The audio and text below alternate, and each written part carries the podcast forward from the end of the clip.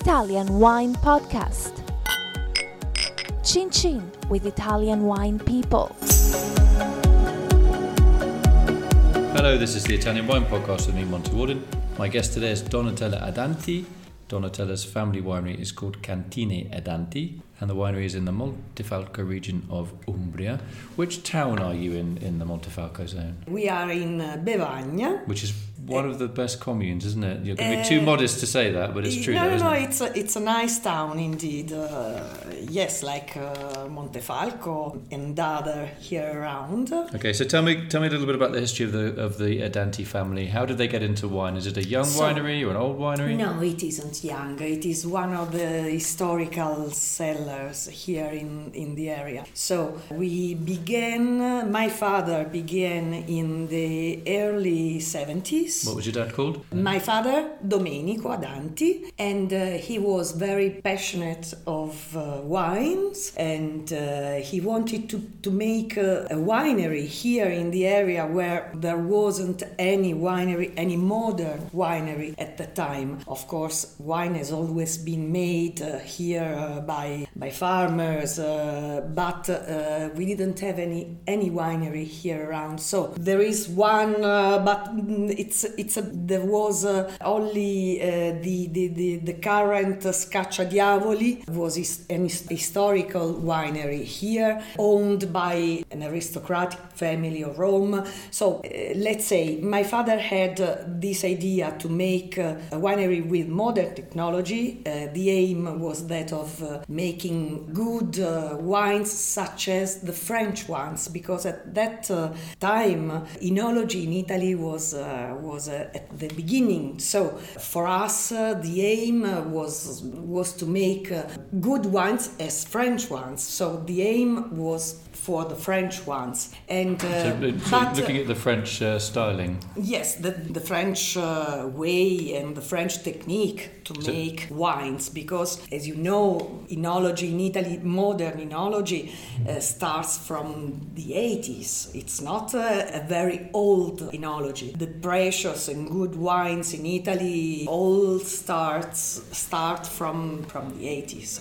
So before a lot of wine was made, but uh, bulk wine uh, and mass wine, and my father wanted to make this, and, and it was uh, something like an experiment. Also, the idea, which now is very modern, uh, to rediscover the old uh, varieties of the old vines, such as Sagrantino, was one of uh, his aim. If you look at the first wineries uh, in the first Italian wine guides uh, from the 70s and the early or the 80s, uh, maybe we are the only existing winery in the still existing winery in the area. There were other two, three wineries which do not exist anymore, uh, making Sagrantino for the first time in a dry way, but uh, we are the only existing one. and and, Except- Sca- and Scacciadiavoli. Scacciadiavoli was owned by other people. Ah, so you're the only surviving and, uh, family. and uh, they they didn't make at that time they didn't make wines with the Pambuffetti family. They came uh, to a new life. There was the, the Cantina Sociale di Foligno. So the the- Foligno cooperative. At the time, uh, they were called Enopolio Foligno. It was the social cellar of Foligno, trying to make a, a dry Sagrantino. And then there were us and uh, another uh, winery which doesn't exist anymore. And uh, and then uh, after some years, also Bea. But uh, we were among the, the first ones to experiment a dry way of making Sagrantino. So when you say a dry, obviously, obviously Sagrantino is a red grape variety. So was it made slightly sweet in the in the old yes, days? still now, if, if you talk to, to old people, old farmers, uh, and you and you say Sagrantino, they mean a sweet wine. So Sagrantino was only made uh, in a in a sweet way. It was the only way that people knew to make a vinification, to make wine from this very very very strange grape, very technic grape. So it was the best way to make uh, a- this uh, sweet wine, a very precious wine because you had uh, a, a very low quantity from uh, from a big quantity of grapes. Yeah, very and rare it was wine. uh, the wine, for the feast, the, the parties, so a very precious wine. But the way to try to make it in a dry way in order to, to drink it at lunch, dinner, starts from the 70s. So before I didn't, I don't know, I don't have uh, any knowledge of uh, other experiment in, in this sense. So your father, your father started making it in a dry way. Yes. So, but yes. what was his inspiration? Are you saying France? Yes, at the time we make, we still make, for instance, uh, a red wine from um, a blend of uh, Merlot, Cabernet, and Barbera, because we had also Barbera here in the area. It was very widespread. Now you can't find it anymore so much, but uh, there were. And so this was a, a strange uh, Bordeaux style. And then uh, we made at the time a lot of white wine because in the 70s the majority of the of the wine made in Italy was white. So the fashion was for white wines, and uh, more than half production was of white wines. So Grechetto, which is our native uh, white grape uh, in, in my area, in Bevagna area, and uh, mainly from Grechetto, and then also some Chardonnay we and the other wines, the other red ones, were Sagrantino, sweet and dry. So this was the, the first production of the winery. With the time, uh, we try to, to implement uh, the, the way of making the wines, not only the Sagrantino, also with the help of uh, a very close friend of my father. He died, recently died, yes, Alvaro Palini. Uh, he was uh, a very close friend of my father who lived in France uh, and he was a tailor, not an enologist. But he was very passionate as my father of wines. And uh, so my father he had to come back to italy for some reasons. And my father asked him uh, well would you like to try to make wines? Let's uh, start uh, to study how to make a good wine. And alvaro began to study by himself. And uh, he was something like a pioneer in this sense in this area. So, what was his methodology then? Um, obviously, uh, in the 70s, some of the red wines had a bit of a reputation for being a little bit tough, a little bit hard. What was what was his plan to tame the Sagrantino, which can be quite tannic? He experimented, uh, of course, but uh, uh, first of all, uh, the, the help of the technology. So, my father bought uh, uh, refrigerated tanks and all these things that at the time were not so banal as now. And also the kind of barrels, the kind of wood, and the way to, to make the wine was um, became more softer softer the way to manage the grapes uh, and the wines uh, in a very delicate way, soft way, and uh, waiting long time both for the macerations, both for the aging of the wines. So all these kind of things that now are banal and Yeah, common, yeah. uh, are Common common and uh, very very clear for everybody at the time were not so clear so mm, people used to make wine uh, in a part from uh, some regions of Italy some some ex- exceptions in uh, Piedmont and uh, in Tuscany but very very ex- exceptions Okay, so how do you feel? Obviously, being a sort of pioneering winery in the Montefalco region, there's been a, a huge influx recently of new vineyards, wineries, people coming from outside and investing in the region. Has that been a good thing or a bad thing? It has been a good thing, I, I think, because uh, we, the, for the whole area, uh, it is uh, a way to have more visibility and uh, to be known, uh, well known. Um, in this sense, it's a good thing. In another sense, uh, well, maybe this has, has taken the, the area some years ago to a boom of investments and so on, which were not uh, well uh, planned now the area is still uh, a, a, little area in comparison with other uh, wine regions in Italy, but maybe too many vineyards have been planted in some years. Not anymore because now no, but 10 years ago there was not a well planned development. So some vineyards may be being planted on in areas where it would be hard for Sagrantino to ripen. For the ripeness of the Sagrantino, but because uh, many people came here to invest, to plant, uh, without knowing how was the market, how was uh, how was the Sagrantino as well, as you say. But it takes time to know Sagrantino, to know the area, like anywhere. Many people thought to become rich in a very sudden way, but it isn't like that.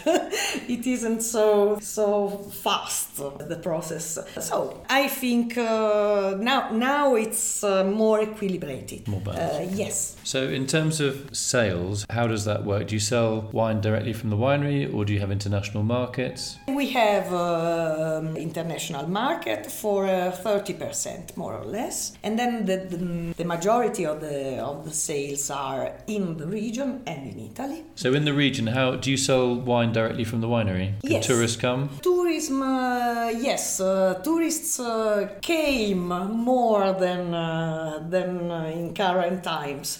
Tourism in, in Umbria needs to be developed a lot. Also, with the earthquake, uh, we had uh, A drop.